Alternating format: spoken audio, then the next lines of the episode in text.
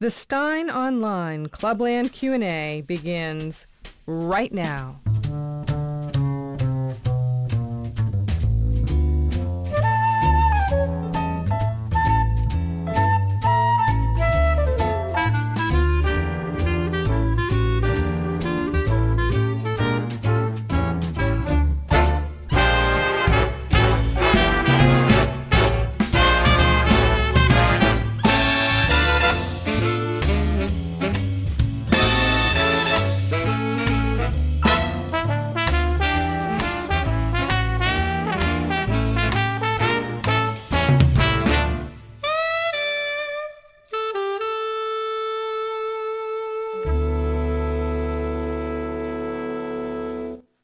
Hello and welcome to you all. This is another live Clubland Q&A here at Steyn Online. I am not, if you can't tell yet, well, if you can't tell, there may be a, a bigger problem right now, but I am not Mark Steyn. This is his Canadian compatriot Andrew Lawton filling in very happily so, seizing the microphone, the coveted guest host for the permanent guest host as we answer your questions from around the world wherever it is you are.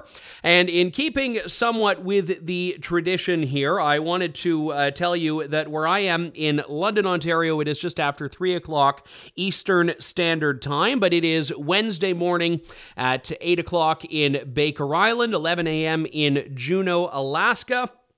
Uh, heading on over to Managua, Nicaragua, the fun place to say. It's uh, Wednesday at 2 in the, the afternoon.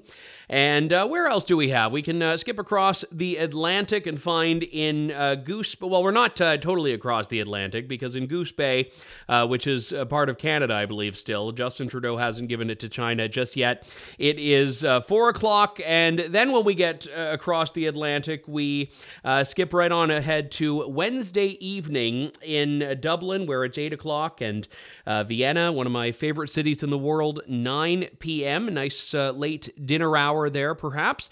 And what else do we have going on in Kiev? I can't. I didn't take the uh, full inhale to give the proper pronunciation, but it is uh, 10 o'clock in the evening there, and skipping way ahead, uh, a nice little 11 p.m. in Mogadishu, coming up to Thursday morning, 3 a.m. in Hanoi, 4 a.m. in Perth. And in Wellington, it is Thursday morning at 9 o'clock. So, good morning to the New Zealanders in our midst, and welcome to you all. It's always good to uh, talk to you here. I always enjoy doing the guest hosting, and I try to uh, not be an East Coast supremacist. So, I always give uh, tribute in a way that Mark never likes to, to those of you on uh, Pacific times and other pre Eastern time zones. But uh, nevertheless, the time zones notwithstanding, it is uh, quite an interesting day. Now, I'm coming to you from Canada as uh, usual, though not always. I once did this from, I believe it was Albania, or was it Kosovo? No, it was Albania. I had been in Kosovo, but I, I did it from Albania. Uh, so we've done the guest hosting from myriad locales around the world. But what's interesting is that the global story right now, certainly as it pertains to Israel and anti Semitism, is one that is looking all too common wherever you are. So I suspect there will be some questions about that. I believe there may have also been a, a question. I, I try not to cheat ahead of time, but I, I think someone emailed me to tell me they had written a question, and that was why I got a, an inadvertent sneak peek about the uh, decision by the UK court today in uh, about the Rwanda resettlement plan. And actually, UK politics has been quite interesting this week. Suella Braverman wrote one of the more uh, lovely ministerial resignation letters that I have ever seen. Well, not lovely if you are a Rishi Sunak on the receiving end of it, but it was certainly refreshing to read, even though I am not a Brit. But uh, we'll get to all of that and more. Uh, George Pereira writes Andrew, the great and glorious leader of the free world, my bad, I meant resident Brandon, spits on the ground in disgust will be groveling in front of Resident Z and uh, Xi, I guess I should say. And besides collecting his 10%, we'll be looking to have China reduce the amount of fentanyl they help Mexico smuggle into the United States so that instead of fentanyl killing 100,000 people a year and uh, destroying the lives of everyone around the world, the uh, 100,000 number will be a little bit lower. This is being viewed, if it happens, as a great accomplishment for the resident. What's wrong with this picture? So uh, Xi Jinping is in my, my Apple Watch just gave me a notification that uh, apparently the sound in this environment is too loud for my hearing. So I guess I'm being chastised for speaking too loud. My my own voice is harmful to my health. My uh, my watch is telling me. This is the uh, great thing about wearable technology. But uh, I'm just a cyborg now. Uh, th- this is a, an interesting question though that you ask George, and I, I, hadn't been reading as much about the drug angle, but I, I was reading about the climate angle. And I, I think both are interesting here is that, you know, Xi Jinping, who I saw an interesting tweet today, was was admonishing people for calling him President Xi. They're saying you should actually just use the name that he's called in Chinese. Use chairman. It's both accurate and doesn't legitimize his authoritarian grip on power. So uh, Chairman Xi has uh, did, done this rather remarkable thing. He's presided over this vast expansion of the Chinese state and its geopolitical clout and its economic clout. He's presided over China uh, basically colonizing the developing world, engaging in this debt trap uh, diplomacy to buy up all of these, you know, little tin pot dictatorships and poor countries around the world. And he, he's done this all with a remarkable level of indifference from the West. And, you know, every now and then you, you get the obligatory finger wagging from a Western leader that, uh, you know, does lip service to, oh, well, we don't like how you're treating the Uyghurs or whatnot. But really, uh, it comes with no real pushback. So China's rise comes along with this global capitulation. China has managed, if you recall from uh, you know previous editions of the Mark Steyn Show, the you know Chinese penetration segment, which was always a an easy one to put together because there was there were always so many different stories of Chinese penetration, not just, you know, Eric Swalwell and Fang Fang, but uh, people from, you know, universities and governments and corporate institutions and media outlets and all of this. And it was so easy to find one more example because China has just walked all over the West. So you bring it now to this context where Xi Jinping shows up in San Francisco and he gets this red carpet treatment from the United States, flying, you know, Chinese flags as the motorcade drives down the street. And the response that you get from US officials as to why China is being treated so well is because, oh, well, they're going to be partners in the climate fight or they're going to be partners in the battle against fentanyl. So China which is literally killing people all around the world. It's literally killing more Americans through its drug exports than I would say probably much of the domestic drug supply in America is, although that's not, you know, a, a number I'm uh, sh- sharing in anything else other than sort of my own speculation. But uh, China, yeah, as George says, is not really going to do anything about this because it knows it, it doesn't have to. And it's quite fascinating when you get these people like John Kerry and Antony Blinken and Joe Biden who are so one track minded. They're, they're, I mean, Joe Biden, I mean, once he gets his 10% for the big guy, I really don't think he, he cares much about anything else. But, uh, but even then, you know, if, if he does care about a policy, it's that, you know, he's been for five minutes roused from his slumber to say what he needs to say on climate change. And uh, his only real opinion on China is, you know, are they saying that they're going to help us in the fight against climate change? So what's happening here is China basically gets to have all of its sins forgiven if it can just like hold its act together for five minutes to agree to whatever stupid joint statement they've already agreed to on drugs or climate, and then they carry on doing exactly the same thing they were doing ahead of time, and they get to repeat this process time and time again. So uh, the U.S. is going to say, oh, yes, we had a very frank discussion, and we brought our concerns right there, and we talked tough, and then nothing will change, and China will go back to buying up the world, and in the cases of uh, the drugs, killing those around the world world. It's not something that we really have anyone in the world prepared to deal with. And and you know, Donald Trump, whatever his faults, uh, was actually unafraid to call out the elephant in the room, which was China. So, I, but even then, I, I'm not convinced he, he really did anything about it. And you know, that's because you know China has basically been given just a, a free and lengthy runway here. Uh, Chris Davies writes, Andrew, I hope you're well. Thank you, Chris. I, I hope you're well also. Although I will say, I came down, I was at the ARC Forum in London a, a couple of weeks back, and I guess it was about a, was it a week ago or two weeks ago? I can't remember now. It was two weeks ago, and I, I caught something there. So I, I actually had quite a, a nasty, nasty cold that I, I'm still mildly recovering from. And I think the 10 minutes I've been hosting so far has been like more uh, speaking time for me than I, I've had in the last week and a half, and it's already getting to me. So if I take a prolonged water pause in the middle, that's why. It's probably not a technical glitch. But uh, other than that, I am well, Chris. The WHO pandemic treaty is gathering pace like a snowball going down a particularly snowy hill, further undermining the integrity and relevance of the nation state, already weakened by rampant multiculturalism. How far away do you think we are realistically from the Schwabian vision? Of one world government. It seems to me to be much closer than many are aware of. Uh, keep well. Thank you, Chris. And I'm actually going to take that water break right now if you'll uh, bear with me here. So, it's interesting that you mentioned the Schwabian vision because I, I saw uh, just this morning a clip of Klaus Schwab that I hadn't seen before. It was an interview he did, I think it was seven years ago, and I was gonna, I thought it was new because I, I had not seen it, and I have spent far too much of my life apparently looking up these things. I, I don't usually see ones that I haven't come across before, but it was an, an old interview he did on Swiss television and well, seven years ago, I guess, is old, oldish in the, the media climate.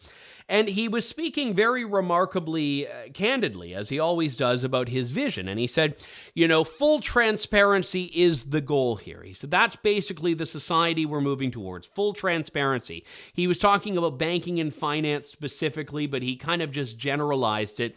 And then gave that old comment that you often hear from people that have no respect or regard for privacy rights, which is that if you've got nothing to hide, this shouldn't bother you.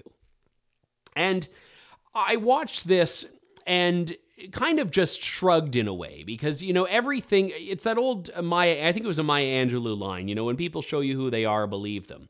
Uh, klaus schwab has shown the world many times over who he is and what he's about and what he wants and what his vision is. And you've got people that are just completely ignorant and say it's all a conspiracy theory and there's nothing to it. Uh, many of those people are, are just you know so deluded into thinking there's nothing there. Or others are actually you know active participants of this vision and want to dismiss it it because it's easier to dismiss it and pretend it's not real than it is to defend it. But he has said time and time again what it is that he wants, who he is, and what his vision for the rest of us is. And world leaders have been far too eager and willing to go to the foothills of, uh, well, go to the mountains, I guess, and kiss the ring. And they've done this time and time again because, for the most part, it's become a, a very effective racket. And, you know, the most charitable the most charitable interpretation of what happens in Davos is that it's this very large, opaque cash for access fundraiser where you've got big corporate money combining with a big political power behind closed doors in a way that has little to no accountability or transparency. And it's ironic that Schwab is uh, pushing this vision of total transparency because if you have nothing to hide, there's nothing to fear, when so many of the discussions that take place behind closed doors at Davos are not actually available or accessible to the public. Sure, lots of the policy discussions and panels are, but these weird multilateral meetings that the World Economic Forum hosts, despite not being a, an international or intergovernmental organization, are unannounced and they take place uh, behind closed doors where the prying public eyes are unable to go. So, this, this vision of a world without borders for the elites is very much what the WEF wants. In fact, uh, you know, the WEF was one of the big boosters initially of a global vaccine passport, and they actually had thrown their weight behind this one particular initiative that some, you know, like global nonprofit had covered, had had um, had kind of established and they were trying to push this and get countries to buy into this. And ultimately, countries didn't because countries were happy to, you know, do their own uh, corporate welfare programs and give their own preferred vendors contracts to make these vaccine passports. So the WEF vaccine passport never really became a thing, but we got that kind of vision out of it anyway. And why that's relevant is because Klaus Schwab has influence and power, not because he's there pulling the strings on these world leaders, but because he's put forward an ideological roadmap that all of them want to take up, either of their own volition or because they desperately want to be a member of this club that he's established. And I think that's, you know, the sort of the Justin Trudeau and the the Tony Blair and the Nick Clegg and, and all of these, you know, otherwise unimpressive people that find some level of, of purpose and relevance at Davos. And I, I've told the story in the past, but one of the interesting things about the World Economic Forum is that they are very good about treating insignificant people as though they're very significant. So the security there is is obviously astronomical, and a lot of it is the you know the Swiss canton police, and they have their own contract security and all of that. But when you go there, you'll like look across the street and you'll see someone with like surrounded by you know this uh, you know legion of you know six you know police officers, this you know phalanx of you know protective uh, guards, and you're like, oh wow, this must be important, and you go over there as I did at one point because I was like, you know, I had my microphone in hand and I was ready to you know ask a you know tough hard hitting question to whomever it was, and it was Nick Clegg who is like a nobody now. He's like some, you know, mid-level executive at Facebook. But, you know, at the time, uh, you know, years years ago, he was the deputy prime minister of the United Kingdom. So he's a former almost somebody and he was getting this like significant protective detail at Davos. And and there were other examples of that too, where you see someone that like you assume is important, but it's not. But but this is part of what you know the WEF does. They kind of just feed into these very worst impulses of people and they create this technocratic class. And and this is the same group that is responsible in so many ways for this pandemic treaty because this is the group that wants a level of global governance. And, you know, if, if there's a one world government, which I, I don't think is going to happen, it's a lot more transparent than what we're getting, which is uh, instead the illusion of different and d- discrete sovereign state governments that are actually singing from the same songbook.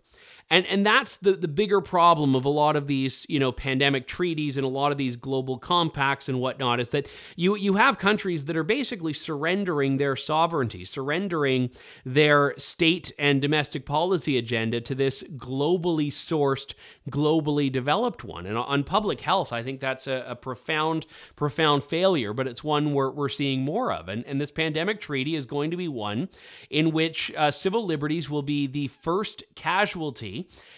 and all of these mechanisms that it took governments a, a, fair bit of time to put together in COVID are going to be very quickly mobilized the next time around when something like this comes up. So I, am afraid I, I, can't answer the question of how far away it is. I, I think there are going to be little glimmers of hope, but I think it, it, really is incumbent upon the nation state to stand up against this and for uh, individual countries to elect people that are going to resist this. Because again, the power and influence of these things only comes when you have world leaders that are prepared to cede their agenda to them. So if you have a government in, you know, Canberra or in Ottawa or in Washington or in London, wherever, that is saying, uh, you know, this is actually not our agenda. This is not what we're going to go ahead with. Uh, they really don't have a mechanism to uh, impose these things on people. So uh, that's where I remain just uh, ever so slightly an optimist on these things. I, I thank you again, Chris. Uh, there is a question from David Smales here. He says, Hi, Andrew. It seems likely that Jewish people will again be intimidated in London this weekend while the police stand and watch, and Sunak sits on his hands as always. Do you agree that the Prime Minister's failure to protect British citizens is the most damning part of Suella Braverman's vitriolic but forensic resignation letter? Uh, that, that's a very nice way of describing it. Now, so just I'll, I'll, say on, on two points here. The first is the likelihood of, of a return of the protest here. We had in the UK, I, I believe the estimates I've seen were 100,000 people come to the streets and protest against Israel. Now, you can never generalize 100,000 people based on the actions of a handful. But uh, to say it is a, an overwhelmingly anti Israel protest, I don't think is a generalization not rooted in fact. I will not say that every single one of the 100,000 was anti Semitic. I won't say that every single one of the 100,000 was pro Hamas or was pro terror. But the general sense was that this was a, a protest motivated by an opposition to and a resistance to Israel. Now, I am a free speech absolutist. So I take a very broad view of what free speech should be, which means I, have had a larger tolerance level than many people on the right when it comes to what displays should be accepted. And I mean accepted in a strict legal sense, not in a, a moral or societal sense, uh, even as we see rampant and mounting anti Semitism. I, I do not believe censorship is the answer. But I believe it is fair to ask the question of where these sentiments come from, and more importantly, where these people are coming from. And I don't think it's particularly surprising that where you're seeing the largest displays of this nature are countries that have completely given up on anything resembling values based approaches to immigration. The places where you're seeing the largest and most forceful demonstrations against Israel are places like the UK and countries like Europe, which have allowed mass migration and have allowed uh, basically uh, people that they know are coming to the country without really respecting or regarding all that favorably the lone democracy in the Middle East or democracy in general or free speech and pluralism. They, they, they know that these are the people that are coming in. So I think when you look at this, the answer the answer is not we must shut down these protests, which I, I, understand the impulse. And if you're a, a Jewish person seeing people in the streets celebrating violence against you, I understand why that may be your emotional response. But I look at this and say the problem is there because the failure has already taken place. There, there's no solution that's going to solve this when the problems have already gotten so out of hand in the first place. And I mean, this really ties into the whole migration thing that's happening in the U.S. You have in the or in the U.K. rather, you have uh, Rishi Sunak, who on one hand was trying to talk tough or pretend to talk tough and saying we're going to turn the boats around of all these migrants that are turning up at Dover, and has failed to do that. The U.K. does this uh, one plan, which was actually, as far as all the other options, a reasonable one, which is uh, that Rwanda has agreed to take these asylum seekers there. Rwanda has said, you know what, we're going to be helpful.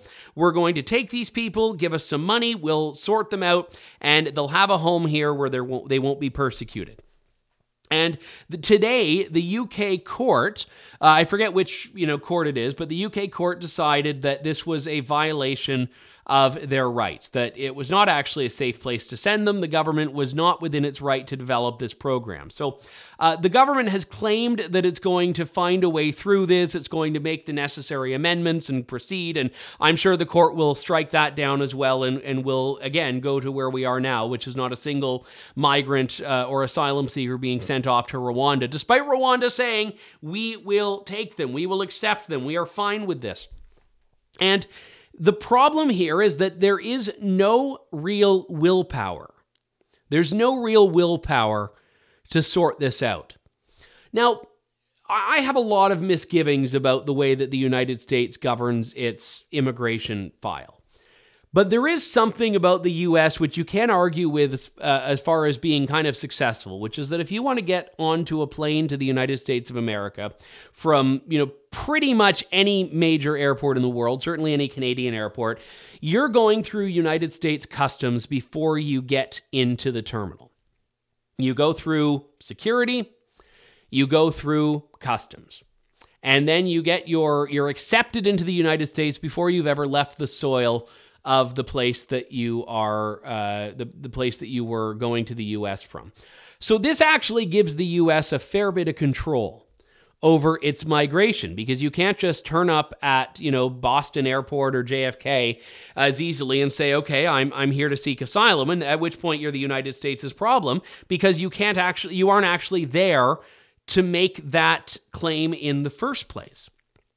And, and that's why the UK and Italy are so completely handcuffed by what's happening right now is that by the time the people have turned up and made the claim, they're already the problem of that country. It's the same as what's happened in Canada, where you had a, a steady stream of illegal border crossers for years, just like walking across the border into Quebec from New York and doing so without regard for the law. Uh, my favorite photo, or I think it might have been a video, is when like the RCMP are literally helping these illegal border crossers with their bags. The police are carrying their bags for them as they illegally enter the country. And then they are told, okay, you've entered this illegally, we're going to arrest you. And then they get released and sent to some place and given a date for a hearing in several months and they vanish, and, and that's that. And this was basically the story of immigration in Canada for the last four or five years.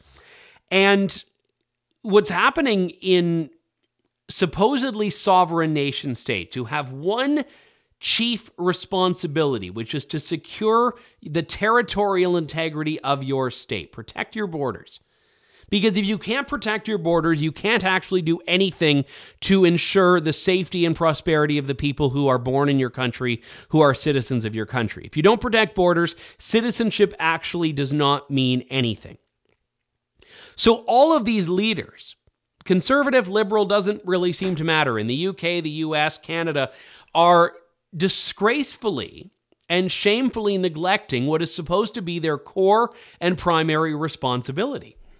So, Suella Braverman, who, by the way, I, I don't believe is as squeaky clean as she claims here. I, I, believe that perhaps she was limited in what she's been able to do by Rishi Sunak, but she's also not gotten the actions done. She's the minister on this file, or was up until this week the minister on the file, and she has not delivered results. So I think that you know, yes, it's easy to make her a bit of a hero because of her parting shots to Rishi Sunak.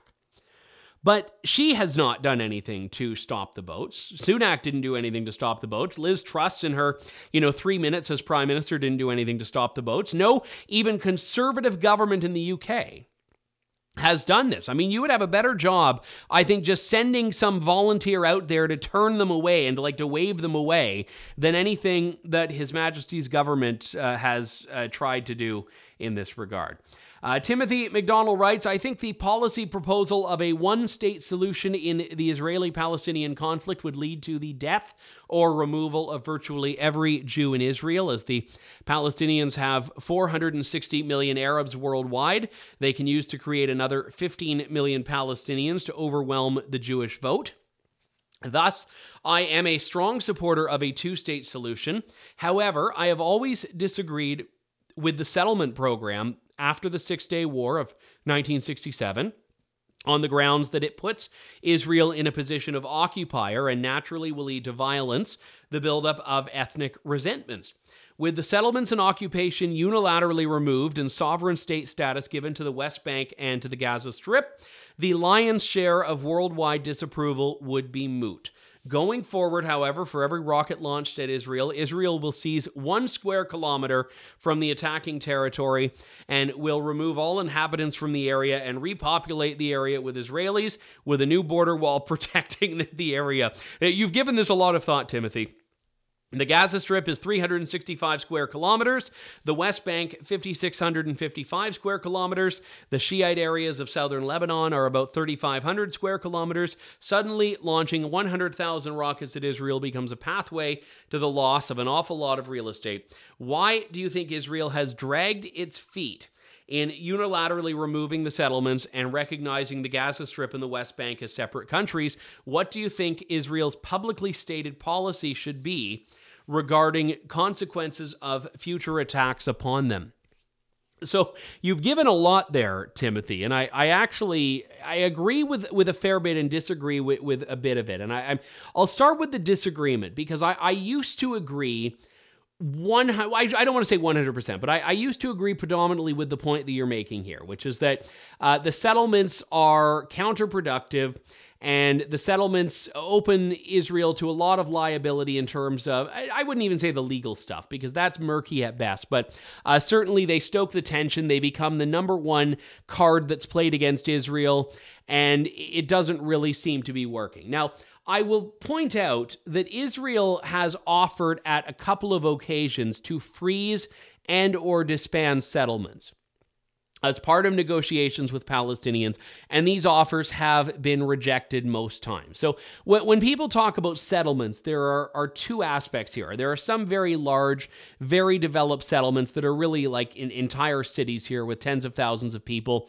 and there are others that have like just you know a handful of people and, could be dismantled very easily if there were a, a peace agreement that warranted that. And I, and I think Israel has, to its credit, been open to that. There was like a 20 year period up until a few years ago in which there was not a, a single new settlement developed or constructed, although I, I know there have been a few in, in recent years. Now, all of that aside, Gaza is a remarkable test case of what happens if Israel does what people want it to do and ask it to do.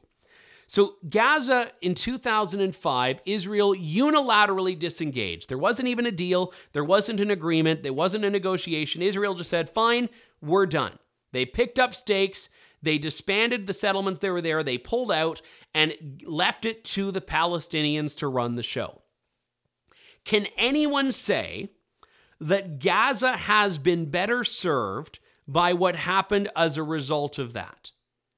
And by Gaza being better served, I mean two things. The people of Gaza, have they been better served by this? And has the overall situation, has the overall Palestinian cause or Israeli security situation benefited from that? We do not have rockets being fired from the West Bank. We do not have the security issues in the West Bank. You do not have a hard border at the West Bank that is as firm as the one in Gaza. Remember, it's Hamas that's been uh, blocking people from leaving, even people that have passports and citizenship elsewhere that have a right to enter other countries to get out. It's Hamas that's been keeping people locked in that. So when people say Gaza is an open air prison, it's not actually Israel that is the prison warden, it is Hamas. It's the Palestinians, uh, not the individual people, but the Palestinian leadership in that part of the world. So I share that to make the point that Israeli disengagement, Israeli ceasing to be a quote unquote occupier in Gaza, has made things worse. So it's very complicated because I do not like the idea of settlements. I, I think that you you know your the core of your point, Timothy, is a valid one. I think they they are doing a disservice to the Israeli cause because they're just an immediate red flag to people and it, it attracts the ire and the negative attention. Uh, I think some of the settlements have to be recognized as there to stay. They're too big and too established to be dismantled, to be disbanded. But you, you have to talk about the realistic situation on the ground. And that's the problem here is that Israel is not a country where you can, and I, am talking about the whole region, but it's not a place where you can take some theoretical framework or ideological framework and apply it neatly because the situation is so dependent on the specific facts. And the facts are that if Israel were, as you say, Timothy, and I think you're bang on in this one, if Israel were to say, we are now one state, we're pluralistic, Arabs, Israelis, uh, Arabs, Jews, you all have equal rights and citizenship, Israel ceases to be a Jewish state. It is either outbred as a people, uh, the Jewish people are either outbred or are just going to be killed by those that don't want to share the land with Jews. So that would be uh, done. So uh, it, there has to be a two state solution. But again, the biggest barrier to a two state solution has not been Israel or Jews, it's been Palestinians and Arabs. And this is where people fail to realize that at every step along the way, it's the Palestinians who have rejected the coexistence, rejected the two state offer, the two state solution. So you know, it's hard to come up with a situation in which reoccupying Gaza would not help this because Israel would be able to deal with the Hamas situation. You would not have Hamas able to set up entire command centers underneath hospitals to set up these tunnel systems, all of which are absent in the West Bank. Now, I, I, realize it's not an entirely apples to apples comparison. There are differences and distinctions between the two. But Israel's engagement in the West Bank has certainly made for a more stable and reliable security situation than what's happening in Gaza. Now, I mean, as for the idea of, you know, what should Israel's publicly stated policy be? I mean, Israel is damned if it does and damned if it doesn't. There is nothing Israel can do that is ever going to be met with the world's approval. So I think Israel is right to just stop caring. I think Israel is right to just say, you know what, you are never going to like us, you're never going to respect us or accept what we do. So we're just going to do what we believe we need to do like Justin Trudeau this week was uh, basically made this swipe at Israel for uh, putting civilians and children in harm way, harm's way. And Netanyahu was very right to just kind of respond and say, like, who the hell do you guys think you are? This is just patently untrue. And that's the only way to do it. I mean, you, you can't expect to hold Israel to a different standard than every other country in the world and then have Israel want to like beg your permission as it responds to various things. Matt from upstate New York writes Andrew, the war in Israel has put me in a gloomy state of mind as of late, as biblical predictions have always said the final war would begin there. Am I being too pessimistic? Is there a reason to hope? Well, that might put me in a bit of a gloomy mood, Matt, but eh, you know, I'll share something that, that's a bit more personal in terms of my my relationship with Israel. So I've been there twice, and the first time was in 2011, and it was actually a, a trip that was sponsored by Yad Vashem, which is the Holocaust memorial there. They brought a, a number of Canadian journalists, and I was very grateful, uh, very young and early in my career to have been invited on that. And it was I will say, a, a, rather heavy trip because it was a week of just being steeped in Holocaust history and historiography. I saw a few of the sites, but really, we were at Yad Vashem every day learning about the Holocaust. And it was a, a part of history that I, I knew only in, in really sort of the, the cursory high school history manner. And I, as a result, learned a, a, a lot about it. And you, you learn about just the utter depravity of the human spirit throughout the Holocaust and, and just the extent of the dehumanization that took place of the Jewish people. I mean, one moment that I, I found so jarring, I, I, saw this diary, which at the time Yad Vashem had just had given to it, and they were still working through it, so it wasn't on display yet. It was a, a diary written by a, a teenage boy in different languages and I can't remember which language. It was like you know Russian Yiddish or Russian Hebrew Yiddish. I, there were a few languages in there, but the one thing that they had sort of figured out is that he would write in a language this boy that his sister couldn't read when he was scared. Because he didn't want her to come across his fear and be scared his little sister. And that was such a, a moving thing. And and it was so commonplace that you know families were living in, in horror. I mean, obviously everyone knows the the Diary of Anne Frank, but you know that was I think so relevant because that was a story that so many people lived. And to learn about the horrors and depravity and evil of the Holocaust was shocking, but not as shocking as the hopefulness I found in just the people of Israel.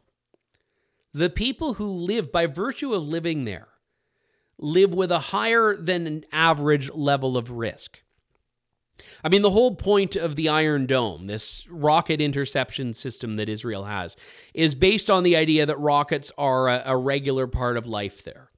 That they know they're going to be coming with enough regularity that they need this thing that's going to blow them out of the sky all of the alert alert systems, the warning systems, all of the things that form the Israeli security apparatus are based on this idea that in Israel they just accept that things are going to be a bit more dangerous there than they are anywhere else. And yet, it's hard to go anywhere in Israel without meeting someone that has moved there. Meeting someone that has gone there because that country meant so much to them, they wanted to build a life there. So, that to me is the Israeli story there. Is that this country matters. And it matters not just to the people that live there that call it home, not just to the Jewish people, also to the Arabs that have rights there that uh, many Arabs don't have even in Arab countries, and certainly rights that Jews don't have in Arab countries but it's a country that matters to the world. And I mean, that's not to say you can't have debates and discussions about, you know, oh, well, should this country be funding this or should this weapon system be there? And oh, is the Israeli government right to do this or wrong to do this? I mean, all of those are, are policy debates and discussions, which I think are, are fine for people to have. But the core question does Israel have a right to defend itself? When its children are beheaded, when its women are raped, when its citizens are shelled. If your answer to that is no, if your answer to that is, oh, but we need a ceasefire, it's because you fundamentally value Jewish life less or don't value it at all. And I'd say it's been a remarkably cleansing experience for people in societies that again, we want to view as being liberal and tolerant and pluralistic, to have dropped their masks. And that's the one silver lining of this all. You know, October 7th was horrible. People around the world, even those who aren't really pro Israel, condemned it generally. But in the days and weeks that followed, we have seen the mask drop and we've seen where people truly stand on this. And uh, we've seen the ones that do not stand with Israel, and it's become painfully apparent why. I don't know if you ever saw that uh, clip this week of Piers Morgan and Jeremy Corbyn, where it gets very tense. Jeremy Corbyn will not call Hamas a terror group. Just, he just won't. He will not call Hamas a terror group. So that that is not well. I I have issues with Zionism. That that is just like blatantly and brazenly shilling for and justifying terror. Elisa Angel writes Andrew, I hear critics say that Israel is an apartheid state. What do they mean by that? Well, I, I don't want to belabor this too, too much. I mean, basically, what they're saying is that the people who are of Palestinian or Arab background, I mean, the idea that there is a, a Palestinian ethnology, ethnicity is a, a bit spurious, but uh, they're saying basically that there is a, a systematic oppression and segregation that takes place against the Palestinian people. And you know, obviously, there's a part of me as as a libertarian who loves the rule of law. There, there's a part of me that that dislikes that the situation in Israel has to be the way it is, because obviously people are not given the full benefits of citizenship, and obviously there is a, a level of uh, discrimination there by definition if you are, are born in one of these uh, territories like the West Bank and you don't have the full benefits and mobility of Israeli citizenship. So I, there, there's a part of me that hates that, but I also realize it, it goes back to what I said before about how the the practicality really does have to win out over the ideology here. You know, if you were to open the floodgates, if you were to say, fine, everyone, a citizen is a citizen is a citizen, you're accepting that Israel is no longer a Jewish state, first off, which means that you're accepting there is no right for there to be a Jewish state. And you're also then accepting that all of the desires to annihilate Israel, either demog- through demography or just through blatant and overt violence, are or in a way have merit. That that's basically what you're saying if you accept that argument. So when people say Israel is an apartheid state, what they're saying is that Israel is a an oppressor. And and this is where you get a lot of these very bizarre claims from the left that this is a decolonization effort, it's an anti-oppression effort, it's an anti-colonial effort. All of these ways that they try to kind of take these weird far left radical postmodern concepts from western academia and shoehorn them into a way that accepts and justifies Hamas violence against Israel. Uh, Jeff writes Rishi Sunak fired Suella Braverman, and she has fired back, saying he is a weak, a weak leader. I think she's right, and his sacking of her proved it. This comes at the same time the Supreme Court is saying his Rwanda plan is unlawful. Now he's claiming he'll tweak the plan and go ahead with it. Sunak has little credibility, especially after getting rid of Braverman. What do you think, Andrew? Well, I, I touched on this a little bit before. But I will bring up, I think, the most important point here, which Mark has brought up on the show on a number of occasions. And Suella Braverman uh, brought this up in her resignation letter. And I actually am going to pull it up to uh, quote it directly here because uh, what she writes, which I think is, I, the, again, the most important point of this. Uh, oh, let me find it here. I thought I, I it's three pages, and I thought that it was in one of the pages that I, I'm not finding it here. So she mentions, in any case, that he lost the election. And, and that is, I, I think, so key, is that he was not the winner. No one elected him. He was the guy who lost to the one that people did elect. Now, that's not to say there was anything untoward about the process. The mechanism allowed the caucus to make the decision that the caucus made. But he has no mandate. And the only way that he was able to cobble together this coalition was because he had offered a bunch of key things that were kind of the red meat issues that Braverman was talking about, like, for example, stopping the boats, like reducing migration, like protecting single sex spaces. But he has simply not done that.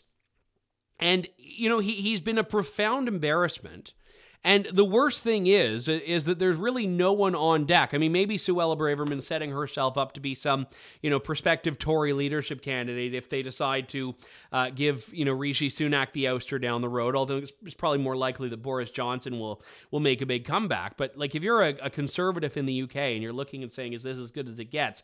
Uh, the answer is sadly yes. I mean, it, it's this so-called conservative government that's not taking migration seriously, that's ramming through the uh, online safety bill that is going full steam ahead on net zero, despite uh, Rishi trying to claim that they're kind of walking it back and supporting energy independence in, in a way like it's it's really not all that authentic, and uh, so on and so forth. So uh, again, I, am not optimistic here, and I, I, am not really all that hopeful that there's going to be a, a resolution to this. I think it's going to be a, a bit of a, a, flash in the pan here. Uh, she becomes a bit of a, folk hero to certain people. I forget who it was that uh, basically said she will be forgotten. I think it was Michael Howard, the former Toby, uh, Tory leader, that said uh, she's basically just going to be forgotten and she'll be a footnote. And I, you know, I sadly think that is uh, probably not too too far from the case here. Uh, we have a question from Nicola Timmerman, a Mark Steyn cruise alumna, and I will just to put in a bit of a plug there. I'm going to be on the Mark Steyn cruise in the Caribbean in a few months' time. So if you want details on that, you can head on over to marksteyncruise.com. I am looking forward to it. We got a few uh, folks on there. Leilani Dowding will be back. Eva Vlaardingerbroek is going to be there. Conrad Black, Michele Bachmann, uh, James Boasnerdly Golden. I may be forgetting uh, one or two others in uh, the meantime but you can get all the details on the website there. Uh, but Nicola writes Netanyahu just scolded Trudeau for his call for Israel to show restraint and making Hamas and Israel equivalent for civilian deaths. Trudeau pandering to Muslim communities much.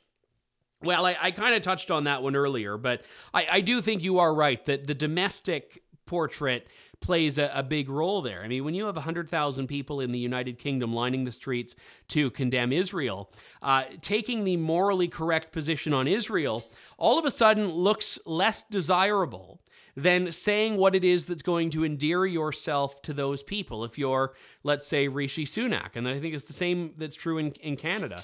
Justin Trudeau very early on said what he needed to say on Israel. He condemned Hamas, called it a terror group. But the longer this goes on, he starts to see that the coalition of voters that is less inclined to support Israel is probably a lot more accessible to him if he stands up and starts equivocating and condemning Israel like he's been doing now. Toby Pilling writes Are some right wing conspiracy theorists now acting as useful idiots for the Islamists by questioning the motives of the Israelis? Surely they excuse the evil of Hamas.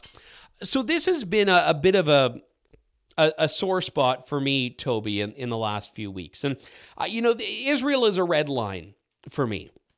I shared why it matters to me personally, but I think there are a number of reasons why it matters to the world, and I, have been you know clear on that in, in previous shows.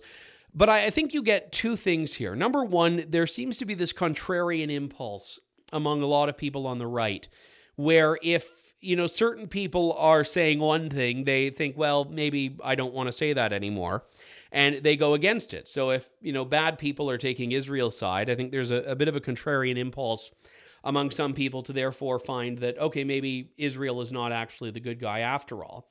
I, I think that only applies in a couple of cases, but it, but it is legitimately a, a factor.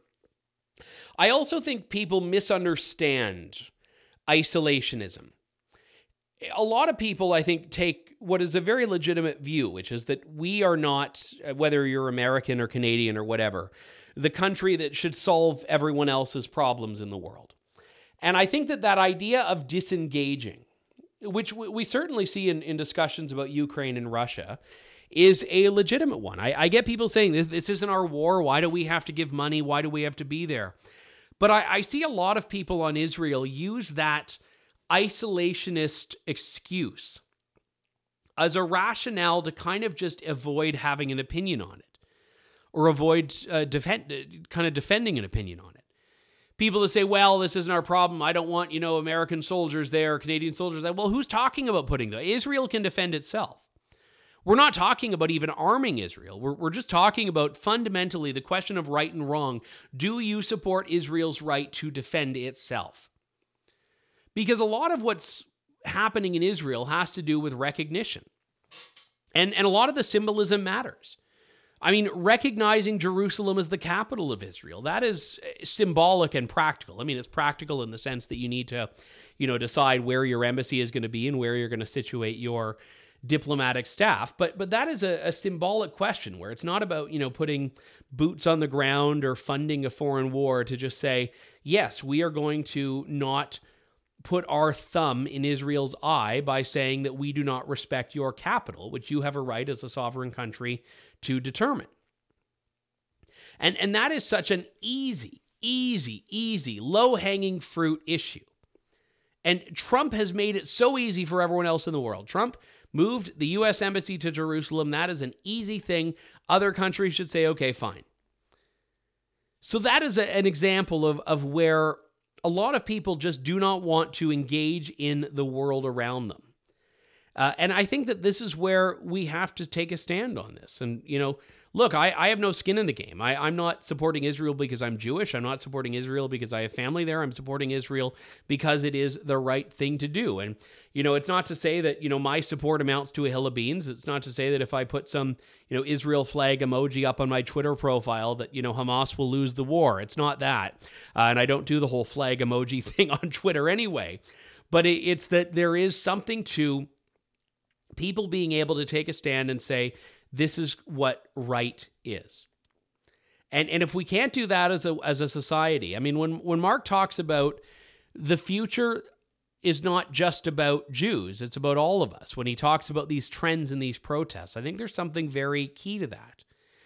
Israel and how people in societies respond to Israel is a bit of a barometer for other trends in society. So when you see public opinion turning on Israel, public opinion turning on Jews, when you see people that are going through and trying to do their own 2023 version of Kristallnacht by vandalizing Jewish owned businesses, by harassing people in their houses, by looking for mezuzahs on doors, these are very real things that we need to pay attention to that tell us a lot about society that are broader than just this one particular conflict here. We have a question from Josh Passel who writes uh, Good afternoon, Andrew. Yesterday, Justin Trudeau fixed his mouth to say these words The human tragedy that is unfolding in Gaza is heart wrenching, especially the suffering we see in and around the Al Shifa hospital. I urge the government of Israel to exercise maximum restraint. The world is watching on TV and social media.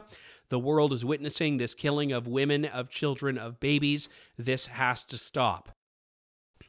My question is Trudeau such human garbage? That he yes is the answer to that question but i'll carry on. That he actually believes israelis are hunting women children and babies like some kind of frenzied elmer fudd during wabbit season? Or is he petrified that the nearly 2 million muslims in canada are a greater threat to his personal safety than the barely 300000 jews Follow up question Who would know better that the world is watching on TV and social media than Prime Minister True Blowdry? Thank you and my best wishes. Well, thank you for that, Josh. And again, we have talked about this a little bit, but I, you, you do spark one interesting uh, aside on this that I'll offer, which is that when Hamas was claiming that Israel had bombed that hospital uh, a few weeks back, that Baptist hospital, it was a claim that was completely unsubstantiated by any evidence whatsoever. And anyone know, should have known it was something we should have approached with skepticism. But it was a claim that Hamas made that the media picked up unquestioningly that 500 people were killed in an airstrike on a hospital. Now, the real story was that a Hamas rocket misfired landed in the parking lot beside the hospital, left a bit of a pothole there, and caused zero casualties whatsoever. So, like, literally none of the story was true. But Justin Trudeau's foreign minister basically accepted the Hamas talking point and has still to this day never really retracted or apologized for it. She had tweeted out that, you know, this attack on the hospital was unconscionable. She didn't blame Israel for it. So maybe she had a little bit of cover there in the sense that, oh, well, I didn't say Israel was behind it, but whomever attacked the hospital. But there was no hospital attack. We are literally talking about a fender, like, like the, the war equivalent of a fender bender in the parking lot that involved one car, and that car was being driven by by Hamas. But when your worldview is oriented around Israel being the bad guys, you will view all of this through that lens. And that's precisely what's happening here. Uh, we have a question from Eric Dale who writes Andrew and fellow club members, maybe our problems in politics stem from the assumption that people want freedom when it's probably closer to the truth that they simply want a dictatorship that they agree with. It's hard not to notice a rising demand for authoritarianism. Politicians who demand censorship are elected with greater margins of victory, while ideas of free speech are marginalized and verboten. Big tech regularly sides with various governments, government demands to exercise greater responsibility. Will we live to see the extinguishment of liberty? Well, it's not the happiest question to end on, but it's, I guess, big picture, and maybe I can try to put some optimistic flair on it at the end of my uh, my answer here, Eric. But so you're touching on something that I've wanted to write a book about, and I, have actually I'm working on another book right now. Actually, this week I'm spending a fair bit of time on it, so I haven't been as up on the headlines as perhaps I should have been. This is perhaps the book I'll, I'll write after once I can figure out the approach that I, I want to take to it. But throughout the COVID era, it became abundantly clear that freedom is not desirable to most people certainly to a lot of people, whether it's to most, maybe there's a, a bit of a debate about. But uh, some people want, as you argue there, a dictatorship they agree with. I think other people want to completely abdicate their responsibility. People want other people to make their decisions for them. Their decisions on what vaccines to get, on you know how much carbon to emit, their decisions on where to live, on how to live, and on what to say. And it's a lot easier for people to live a life that is within these constraints. For example, this is a very stupid example, but I'll give it to you anyway because it came up as I was reflecting on this topic. If you are at a restaurant and you're given a menu, and the menu has five things on it, and you're asked, What do you want for dinner?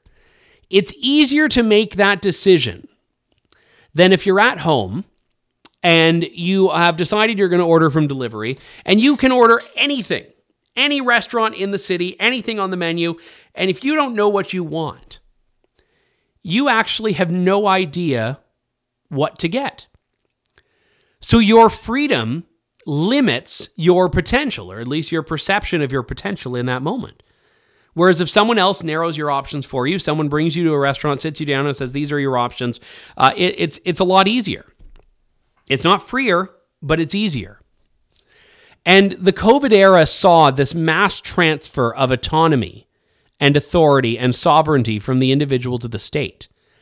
And instead of, in most cases, people rejecting that and pushing back against that, people welcomed it.